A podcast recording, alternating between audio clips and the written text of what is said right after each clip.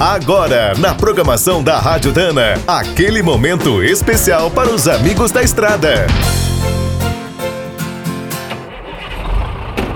Está começando mais um minuto do caminhão. Fique por dentro das últimas notícias, histórias, dicas de manutenção e novas tecnologias. Quando é preciso fabricar caminhões especiais para os bombeiros, polícias ou forças armadas, a Rontan é uma referência nacional. A indústria começou bem pequena em 1970 na capital paulista. No início, produzia sirenes e sinalizadores do tipo Giroflex. Oito anos depois, a empresa foi transferida para Tatuí, no interior do estado.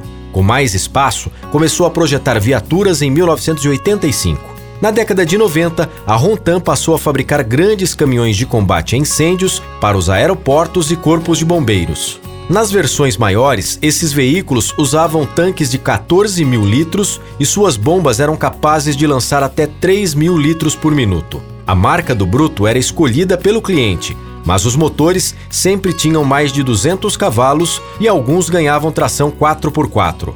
Em 2010, a empresa criou uma nova divisão para adaptar veículos pesados. Passou a produzir caminhões-tanque e oficinas móveis. Nessas instalações foram fabricadas até as sofisticadas carretas da polícia que garantiram a segurança da Copa e das Olimpíadas.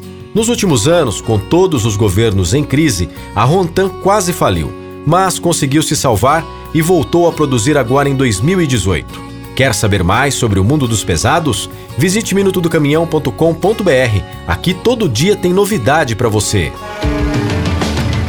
O Minuto do Caminhão é um oferecimento de Spicer e Álvaros, a dupla imbatível em componentes de transmissão, suspensão e direção.